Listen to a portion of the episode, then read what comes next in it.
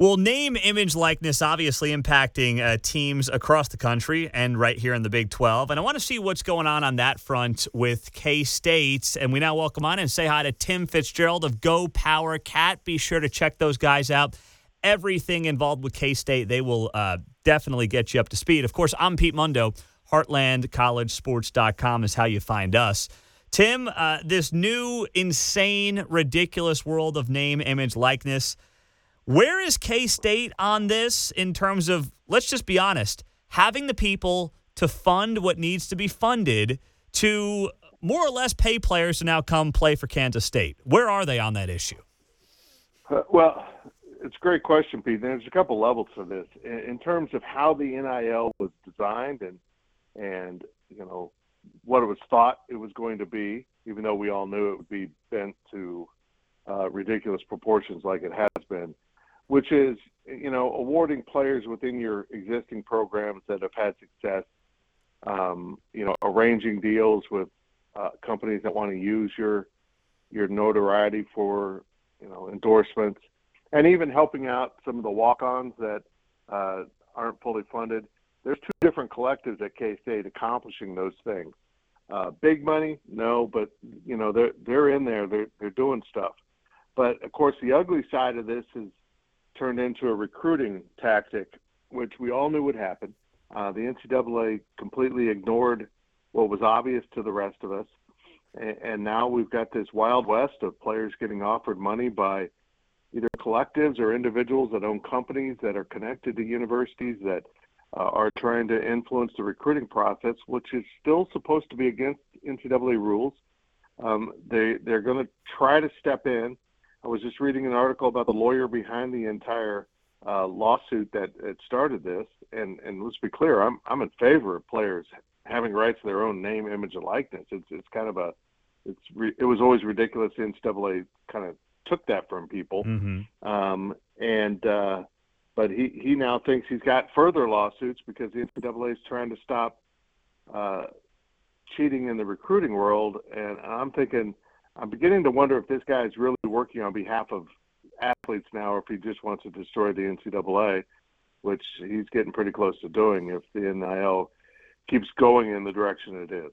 Well, that's I mean, Tim, that like the idea of uh, a player, you know, uh, getting paid by a car dealership in Manhattan to appear on a billboard is certainly a fine intent, but that is in no way what this thing has turned into.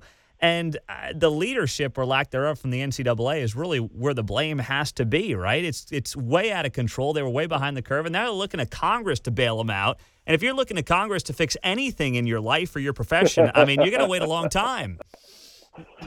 Yeah, I'm, I'm not hopeful the federal government could get that right, um, and leaving it up to 50 states isn't going to work. At at the end of the day, the NCAA has to find a way to regulate this without infringing on the rights of of student athletes. Um, and I, I, don't know if there's a balance to be found in there without blowing up the system. Uh, but what we've already seen are, are, things like the Nigel Pack endorsement for LifeWallet, which uh, there's no way a guy like Nigel Pack can, you know, it can be justified that he's worth $400,000 a year in endorsement money.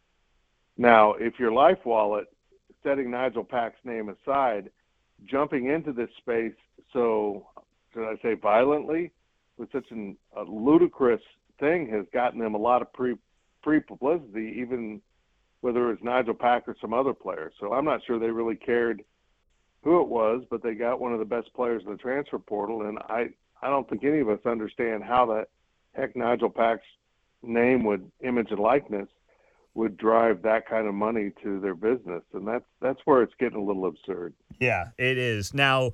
From the K State perspective, let's start with football. Um, you know, I mean, a guy like Deuce Vaughn, theoretically, you know, could have hopped in the portal and gone to Alabama, Florida, Texas, wherever, uh, if they're willing to pay him. I mean, what, what, now he's staying, obviously, and thank goodness. Love having him at K State, but like, if you think about K State football, what are the odds the next Deuce Vaughn has a great freshman year, as Deuce did a couple of years ago, and then says, you know what, I'm going to get paid at, at Texas? What does something like that mean for K State football, and can they keep those guys in this uh, current environment that we're going to be living in, at least for the foreseeable future. Yeah, I don't, I don't know how um, this isn't just going to turn into a giant shell game because when that happens to K State, K State does that to Akron, and Akron does it to, you know, a, one double A program, and uh, on down we go. Mm-hmm. Um, it's just going to be constant recruiting from other people's rosters, and and I think that's where coaches are most alarmed. Uh, there is a lot, a lot of recruiting going on from other rosters, which should be an NCAA violation. There's no way that should be going on with trying to lure players into the transfer portal to end up at your school, but it is going on. And the irony is, um, K State was accused of that by Minnesota with Kai Thomas, and I'm told K State didn't do that. It just, you know, it, it was PJ Fleck just screaming foul because he's losing a player and ended up losing them to Kansas anyhow. So it's just uh, it's a mess. It's the mm-hmm. whole the whole situation's a mess. But Pete, getting back to what you said, it's a mess because the NCAA, instead of addressing their court cases that they lost or the transitions that they were facing, you know, it's like the kids are playing with matches instead of, you know, trying to solve that problem. You went in the front yard and watched them burn the house down. um, that's basically how the NCAA has taken care of this. They've they've pouted and sat in the corner because they lost a court case they didn't feel like they should lose, and uh, it's led to a giant, giant just turmoil within college athletics. What is Chris Klieman saying about this? I mean, he feels like the kind of guy that, you know, came up through the system old school way in North Dakota State and just kind of building programs, building teams. I, it, it feels like, as you noted, now with recruiting of players on rosters happening all over college football, if you're a guy like Chris Klieman that's trying to build up, you know, two, three, and the occasional four star guy and mold the best team you can – uh, and have these guys together two, three, four years to build that kind of camaraderie and that you know team environment. Uh, this has got to be extra concerning. What is Coach Klieman saying? Yeah, you nailed it. That you know, aside from the fact that you lose key players, it's just completely destructive to your locker room environment, which has always been so important for a Kansas State to really emphasize to have a more cohesive team than maybe a team with uh, you know, a greater sum of parts in, in terms of athletes. And K State's always been benefited from that, and it's going to be harder and harder to keep that. and we already saw it happen in Miami. Nigel Pack gets four hundred thousand dollars, and one of the top players on the team that was there for the Elite Eight runs, like, hey, how about me? Mm-hmm. Um, so this is going to create locker rooms more of a you know kind of a professional feel where there's going to be jealousy about income, and, and I I don't think any college coach is in the business to worry about that on top of recruiting. That's just a giant, giant mess.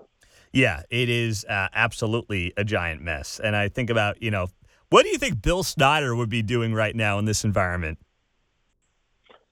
I don't. And saying. I, I, you know, I, I know it was a painful departure when he retired, but I'm just so thankful that Coach didn't have to go through the pandemic followed by all of this. Yeah. Uh, because and and I think we're seeing other coaches around the country say, "Oh, the hell with it! I, I'm not doing this anymore. This is not why I signed up to coach college kids to deal with salaries and and all of the things going on." So. I'm kind of thankful he stepped away for his own sanity. Yeah, absolutely.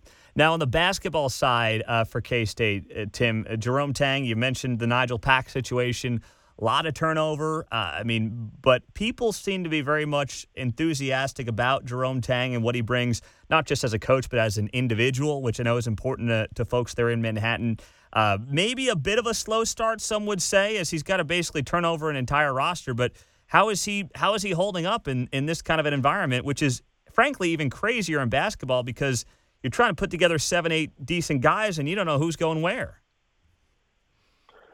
Yeah, it's it's incredibly difficult. And one thing I do appreciate is they've they've taken a methodical approach. You know, they're not just. Um, there's two ways you can handle this as a new coach. You can just grab the best players you possibly get a hold of, uh, and and build an instant roster, and then try to construct around that. Figure out who's you know really fits your program.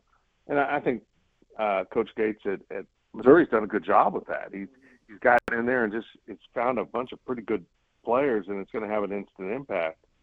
um, Coach Tang is kind of backed up, and and they're attempting to really try to construct a roster from day one that may not be as competitive next season as many of us hoped or thought, uh, but they're, they're trying to find a sustainable roster in terms of how they've allocated their scholarships between classes and positions that um, you know will give them a foundation for years to come because uh, I think Jerome Tang and company are planning to be here a very long time. This is not a stop through as far as we can tell. It sure does sound like he's come here to stay until he's done coaching. And why did Jerome Tang ultimately take this job? A guy who's been there at Baylor for 20 years under Scott Drew. What was it about Manhattan, about K State? In this crazy NIL environment, knowing that you know he could lose a guy like Nigel Pack to Miami, paying almost half a million dollars. What was it that made this job attractive to him compared to others that he's turned down? You know, I see so many uh, parallels between him and Bill Snyder, uh, another longtime assistant under a proven coach in Hayden Fry, uh, that uh, had been approached and turned away uh, coaching opportunities at other schools, uh, and and something clicked with K State with both of these men, and really it was kind of around the people and and everything that you know K Staters are proud about their uh, institution and I, I think they they came to Manhattan for the same reasons. And I'm not certainly not comparing them as coaches and what the results will be, but uh, it worked very well for K State with Bill Snyder, someone who you know didn't become a head coach until he was almost 50, and Jerome Tang's a little bit older than that. But um, it's it's going to be fun to watch how the program develops. And I, I think uh, K State isn't as underarmed in the NIL race as some people might suspect even myself from a few years ago. I am continually astonished by the amount of money that is donated for for building projects uh, at K State. I, I just can't fathom how so many people have this amount of money, but they have done a great job of tapping into the donor class uh, at K State that is uh, really powerful. And I think Jerome Tang senses that. Uh, they may not have some of the big guns that Baylor does, but I think consistently across the board they're going to have just as much money to compete at that level. Oklahoma or Texas level? No, not really, but uh, they'll hold their own in the new Big 12. Mm-hmm. Interesting. Uh, Tim Fitzgerald, go Power Cat. On the field, let's talk quarterback, obviously. Adrian Martinez, uh, projected starter, but we know he's kind of been down dealing with uh, recovery from an injury. So the Nebraska transfer at quarterback. Uh, what have you had any interactions with him? I know Chris Klieman keeps all this stuff close to the vest, but how do you feel about it sitting here in May versus how you felt about it when the news first came down a few months ago that he would be coming to Manhattan? Well, we had him at a couple press conferences. They they rolled him out um, at a pre-spring press conference. Actually, it was a pre-signing day type thing where we had all the transfers uh, come in, and but we actually had him at the table for a good ten minutes for all the media to talk with. Uh, and then he came back at the end of spring. Um, and he's a pro. I mean, you can tell he's been through the spotlight a lot at Nebraska. You get a lot of media. Big Ten, of course, you're you know in the spotlight quite a bit. Handled it very well, um, and I think we all recognize that a he has to be healthy, which it sounds like he made incredible progress in the spring and was back to throwing a ball at least by the end of the spring, even though he remained at no contact. And uh, he's got to edit his game the same way Skylar Thompson had to edit his game uh, and get rid of some of the bad habits that were leading to, you know, bad outcomes. Uh, I think part of his problem at Nebraska was uh, just a constant pressure to help that program get over the hump, uh, and that pressure ended up in him making some mistakes that that resulted in in failure of that task. And I don't think he's going to have the same pressure on him here. Um, and I think also being paired with Deuce Vaughn in the backfield will be really good for him, uh, along with the simple fact that if you needed a quarterback coach who understands the importance of, uh, as a running quarterback first, to take care of your body, to understand the defense, to get into the right play, uh, and know what your limitations are as a passing quarterback, where you can put the ball.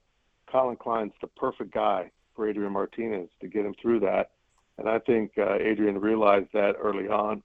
And he probably did pick K State, you know, initially because his girlfriend is here. But Um, I sense that he's very sold on the system and the program in which he now exists, and mm-hmm. uh, a mm-hmm. lot will ride on him. Uh, and, and I'm hopeful for the kid. Uh, he's a he's a tremendous talent. He just has to get rid of some of these bad habits, the turnovers.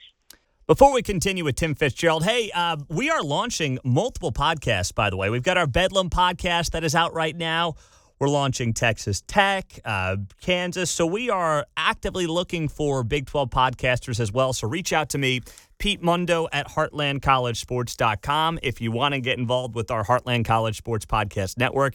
And also, if you can leave a rating and a review on this show, we'll get you a free Heartland College Sports koozie in the mail. Leave a rating and a review. Send me a screenshot of that rating and review to Pete Mundo, M U N D O, at heartlandcollegesports.com. Now back to Tim Fitzgerald of Go Power Cat.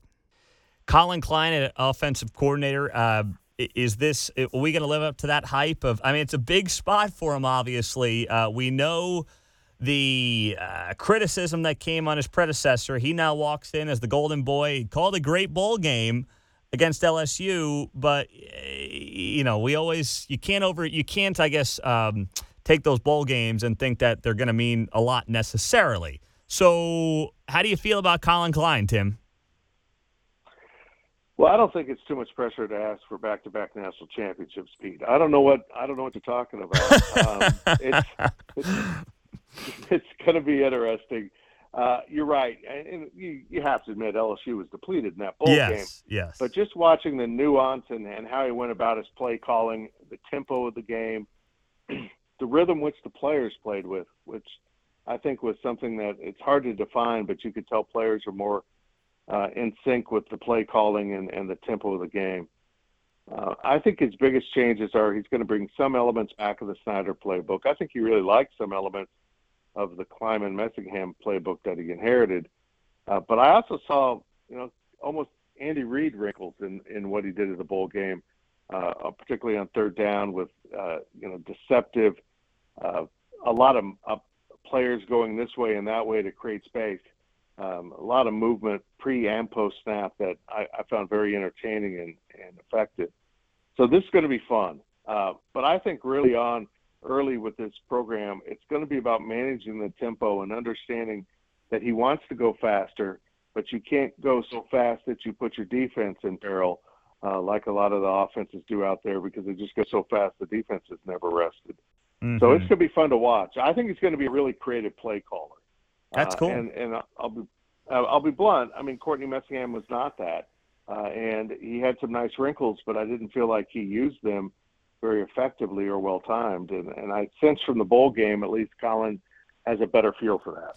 Yeah. No, there was a lack of creativity, putting it politely, uh, with the predecessor Courtney Messingham. I want to get your thoughts, Tim. Now that we know Houston, UCF, BYU, and Cincinnati are coming to the Big 12 in 2023, probably at least a couple of years with Oklahoma and Texas. I, I, this is going to be, I don't, and I'm not saying it's going to be the best football conference in America. It's not. But it is going to be the most fun for especially a couple of seasons with this overlap. Are you as excited about this as I am, or are you uh, not anticipating and looking forward to that trip out to Provo, Utah? Well, uh, yes, a lot there. I'm very excited about the new Big 12. Uh, if it was my preference, Oklahoma and Texas would buy their way out and leave uh, next year. Um, but I don't see that happening for you know a couple reasons. One, it would be very expensive, and two, the SEC is already set up with TV schedules that would get hard to manage, um, and the reset happens in 25 with all that. So, um, I, uh, in fact, to toot my own horn, I just put up a plan at Go Power Cat on on Wednesday morning outlining how the conference can best schedule nine conference games with 14 teams. And, and anyone who does math knows 14 is the worst number with which to try to, to schedule. You're so much better off at 12 and 16. Uh, and I think I came up with a creative way to be fair to everyone, maintain rivalries, uh, and and capitalize on the presence of Oklahoma and Texas. If they're not willing to pay the buyout, I think there should be some added benefit here uh, from them remaining in the conference. And my plan would have them in their two seasons remaining playing home and aways with every of every, all four of the new schools uh, to help boost their profile, prove their media rights have value. Uh, because I think if Cincinnati and Oklahoma played, uh, it would get a pretty darn good national audience, and not just because of Oklahoma. Uh, and I, I think the same with the Texas BYU series that happened. I don't know how many years ago that was.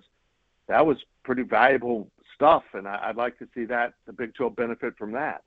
Um, so it, I think it's an interesting plan I came up with. It's kind of doing uneven pods in which there's a, a Southwest Conference with West Virginia in there, uh, a Big Eight pod, and an American pod with BYU included, and then Texas and Oklahoma in their own pod, uh, so that they can be scheduled around and kind of treated differently than everyone else. Because you know what, they are different than everyone else. They're not mm-hmm. going to be part of the new Big 12, uh, and uh, I, I don't know. I'm I'm fired up for the Big 12.